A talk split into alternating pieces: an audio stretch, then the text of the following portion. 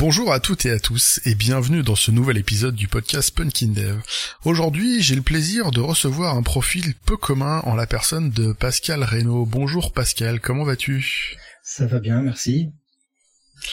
Euh, Pascal, est-ce que tu pourrais te présenter un petit peu ce que tu fais dans la vie? Et puis bah, derrière on pourra embrayer sur pourquoi tu es là et qu'est-ce que tu vas nous raconter un petit peu bah, je m'appelle Pascal, j'ai 58 ans, je j'espère un jour partir à la retraite, on verra bien. En attendant, je suis chef de projet dans une grande ESN et je gère des, des équipes d'une de 15 à 20 personnes. Donc tu es chef de projet. Alors c'est pas commun puisqu'en général euh, moi j'ai plutôt un podcast de dev et je reçois plutôt des devs et je sais que j'ai une bonne partie de mon auditoire qui aime pas trop les chefs de projet. Euh, comment t'es arrivé là, toi? T'as toujours été euh, chef de projet ou Non, non, non. J'ai commencé en étant développeur, euh, comme beaucoup, et euh, contrairement à la mode actuelle qui consiste à dire que euh, un développeur doit rester développeur, moi j'ai choisi de de m'élever un petit peu vers des des métiers un peu plus nobles et j'ai essayé de, de partir sur la, la gestion de projet donc la gestion de projet et quand on préparait un peu cet épisode, t'as dit t'as une t'as une vision de la gestion de projet qui est euh, un peu personnelle. Ça vient de ton expérience. Euh... C'est ça. En fait, j'essaye de, de vraiment mettre l'humain et c'est euh, et ce qui peut dégager au centre de, de, ma gestion de projet. Alors ça plaît pas forcément à tous les managers, mais d'un autre côté, euh, je suis pas là pour plaire aux managers. Moi, je suis là pour que le, le projet aille bien. Au début, j'étais développeur et j'ai codé pendant quelques années en, en C Sharp. Puis bon, ça m'intéressait pas plus que ça. C'était alors j'ai essayé de me diriger un petit peu vers l'agilité, mais bon, l'agilité c'est c'était encore trop facile, je pense. Le, le taux d'adhésion était trop élevé, donc j'ai décidé de de partir un peu vers la gestion de projet justement pour euh, pour pouvoir imposer ma marque un petit peu et apporter tout ce que mon expérience avait pu me, me donner euh, aux autres équipes. Et justement, ta marque, du coup, c'est quoi ta marque spécifique? Bah, en fait, je suis très très axé sur le ressenti vis-à-vis des, des, gens de mon équipe. Il faut qu'on soit tous sur la même longueur d'onde. L'équipe, elle a une vibration. Et le but, c'est d'harmoniser tout ça pour qu'on puisse vraiment avancer tous ensemble de la même manière. S'il y a quelqu'un dans l'équipe qui vibre pas comme les autres, c'est pas intéressant. Lui, il va falloir qu'il parte parce que c'est, euh, il va nous freiner. Je comprends. C'est un petit peu le, voilà, une espèce de, de dynamique. Euh, il faut que les gens soient, soient tous en phase. Euh, c'est sûr que ça peut paraître abrupt à certaines personnes, mais, mais je peux comprendre que tu, que toi, tu, tu souhaites euh, tu souhaites aller là-dedans. Euh, c'est quoi qui t'a inspiré pour avoir un petit peu déployé ce, genre d'approche? Je me suis beaucoup intéressé aux, différentes techniques de développement personnel. Sur, euh, il y a des gens qui nous expliquent comment on va bien vivre, et j'ai décidé d'appliquer ça à comment on va bien coder. Et donc j'ai essayé de me dire que si j'arrive à rendre mes développeurs et mes développeuses euh, épanouis, bah forcément, mon projet sera épanoui, moi je serai épanoui. Et ma feuille de paye aussi. Alors tu parles de développement personnel. Euh, je suis curieux en même temps que je suis un peu euh, un peu dubitatif. Euh, Qu'est-ce que tu as récupéré là-dedans et comment tu l'appliques euh, sur tes équipes? Bah en fait, il, suffit d'observer le, le, monde qui nous entoure. C'est-à-dire, par exemple, si on regarde dans la nature les animaux qui sont tous grégaires, il y a forcément un chef de meute et le, chef de meute, il est là pour emmener toute la meute pour que le troupeau arrive à destination. Donc j'ai décidé de m'inspirer de ce truc-là, d'essayer de devenir le, le, leader charismatique qui va emmener tout le monde vers le vers le but à atteindre. Et de cette manière-là, on peut vraiment espérer sortir un produit dans les temps et euh, et qui soit fonctionnel. Et après, euh, peu importe qu'on ait du, du, cycle en V ou de l'agilité, l'essentiel c'est que ça sorte dans les temps et que le client euh, au final soit content. Donc quelque part tu te places euh, un petit peu comme euh, euh celui qui va qui va amener tout euh, tout ce bon monde vers un petit peu vers la lumière de la fin de projet. on parle souvent d'effet tunnel, ben toi c'est cette lumière là que tu vises. C'est ça, moi je veux leur faire voir la lumière vraiment qui soit qui baigne dans cette lumière qui nous permette vraiment d'aller le, le plus loin possible. Et à partir du moment où on a tous la même lumière, forcément, on va se mettre à irradier et à produire des choses vraiment intéressantes. Juste avant, t'as parlé d'agilité euh, ou de cycle en V ou de peu importe. Euh, comment tu vois toi les euh, un petit peu les nouvelles méthodes orientées dev, un petit peu, je sais pas, je pense à Clean Code ou à TDD par exemple, c'est des choses que tu que tu pousses dans ton équipe ou euh? Après, le TDD, par exemple, c'est quelque chose. Pour moi, TDD, ça veut dire tu dois dominer. Tu dois dominer le code, tu dois dominer la machine, tu dois dominer tes collègues, tu dois dominer les clients. Tu dois être maître de ce que tu fais. Forcément, il faut que ce que tu produises soit vraiment solide et tu dois dominer tout ce qui est autour de toi.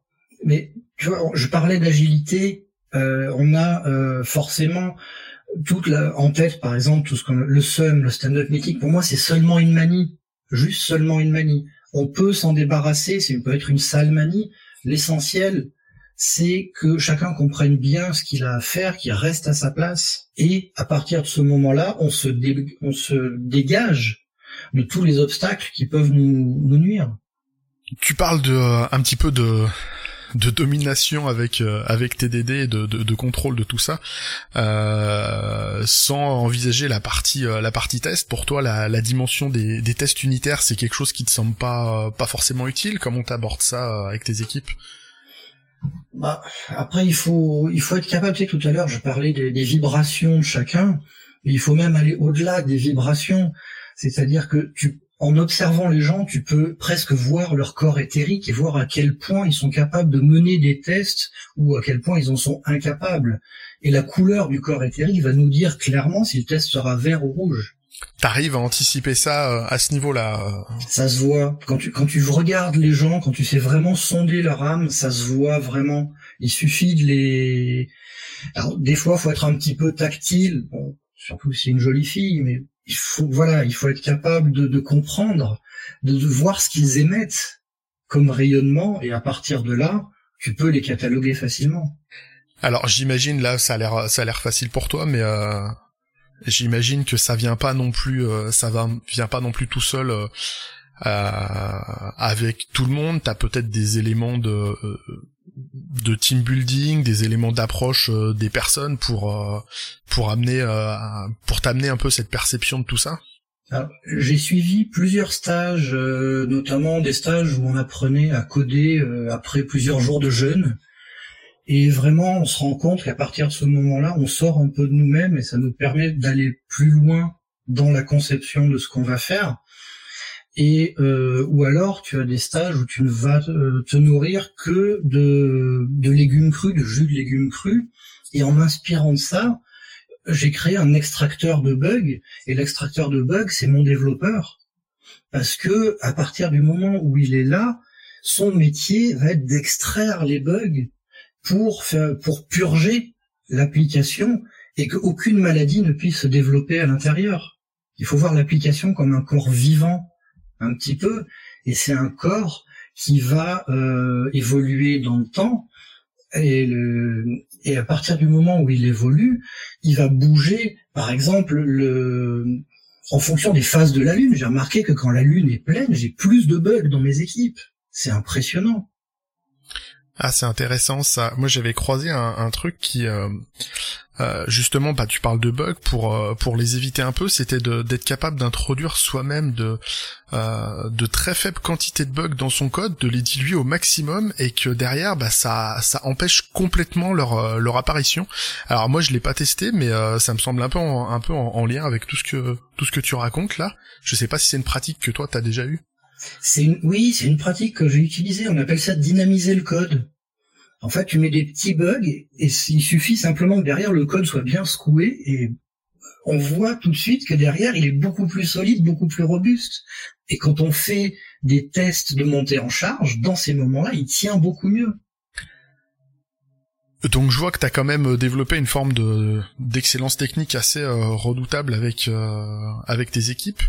Euh, tu parlais de au tout début, tu parlais de d'avoir l'humain au centre de de ta façon de gérer les projets.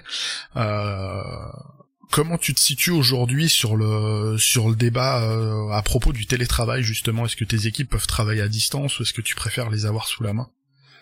Bah, je pars d'un principe très simple qui est qu'à partir du moment où on est seul devant un écran et qu'il y a une ligne téléphonique entre nous, toute l'énergie quantique qu'on peut dégager, elle va être bloquée par cet écran. L'écran devient un bouclier.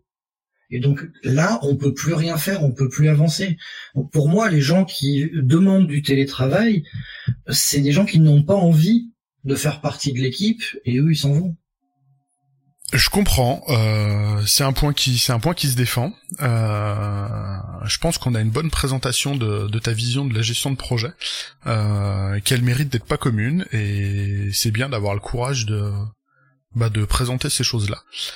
Euh, merci à toi, Pascal, d'être venu présenter ta, ta vision de la gestion du, de la gestion de projet, ta, ta vision un petit peu du code. C'était très agréable de discuter avec toi. Bah, merci, c'est également un grand plaisir et euh, si toute personne veut discuter avec moi, il n'y a pas de problème. Euh, je suis tout à fait ouvert et, disponible. Eh ben, pas de souci. Euh, on mettra un petit peu tout, tout ça dans la, description de l'épisode. bah, quant à vous qui nous avez écouté jusqu'ici, il me reste à vous souhaiter une excellente fin de semaine. À la prochaine pour un nouvel épisode. Et d'ici là, eh ben, geekez bien et codez bien.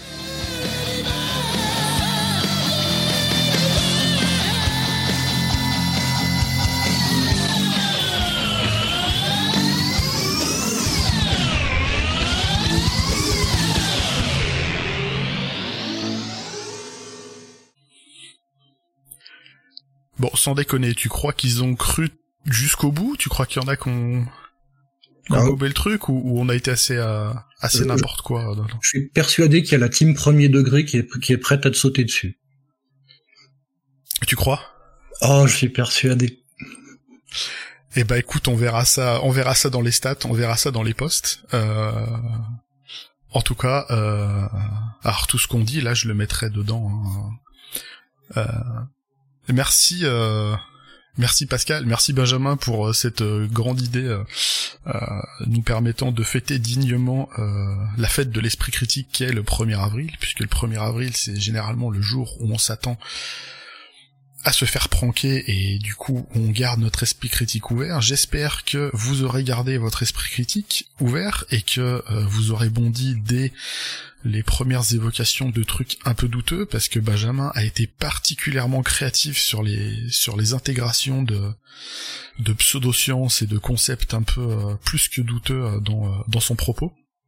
T'as tiré tout ça d'où Benjamin juste on va faire oh, je l'ai tiré un petit peu des différentes mes, différentes curiosités. Je suis très axé débunkage en fait, l'actualité, le L'extracteur de bugs, bah, forcément, il y a du, du Casas Novas derrière, vu qu'il vient enfin de se faire mettre en, examen. Donc, euh, ah, c'était une occasion de, glisser un, petit tacle. Euh, les phases de la lune, un petit coucou à l'anthroposophie. Enfin voilà, c'était euh, les différents les différents sujets à la mode qui remontent beaucoup depuis le, confinement. J'ai l'impression que l'esprit critique a beaucoup perdu pendant cette période et que finalement, bah, ça fait pas de mal de d'en rire pour euh, pour voir ce qu'on pourrait euh, subir. Eh ben écoute, euh, en tout cas, si vous êtes encore là, écoutez cet épilogue. nous, on a beaucoup ri en préparant ce truc-là. C'était fait un petit peu, un petit peu à l'arrache, très honnêtement, mais on a quand même beaucoup ri des des âneries qu'on était capable de de placer. Euh, et eh ben merci Benjamin. Peut-être l'année prochaine pour un nouveau euh, un nouvel épisode du 1er avril. Et puis euh, et puis t'es encore jamais passé sur le podcast. J'espère qu'on t'y retrouvera pour un épisode un peu plus standard euh, une prochaine fois. Tu veux dire quelque chose de sérieux? Je vais essayer. Un petit peu, un petit peu. Je vous le redis, à la prochaine pour un nouvel épisode, et d'ici là, geekez bien, codez bien, et faites gaffe avec tout ce que vous vous mettez dans la tête.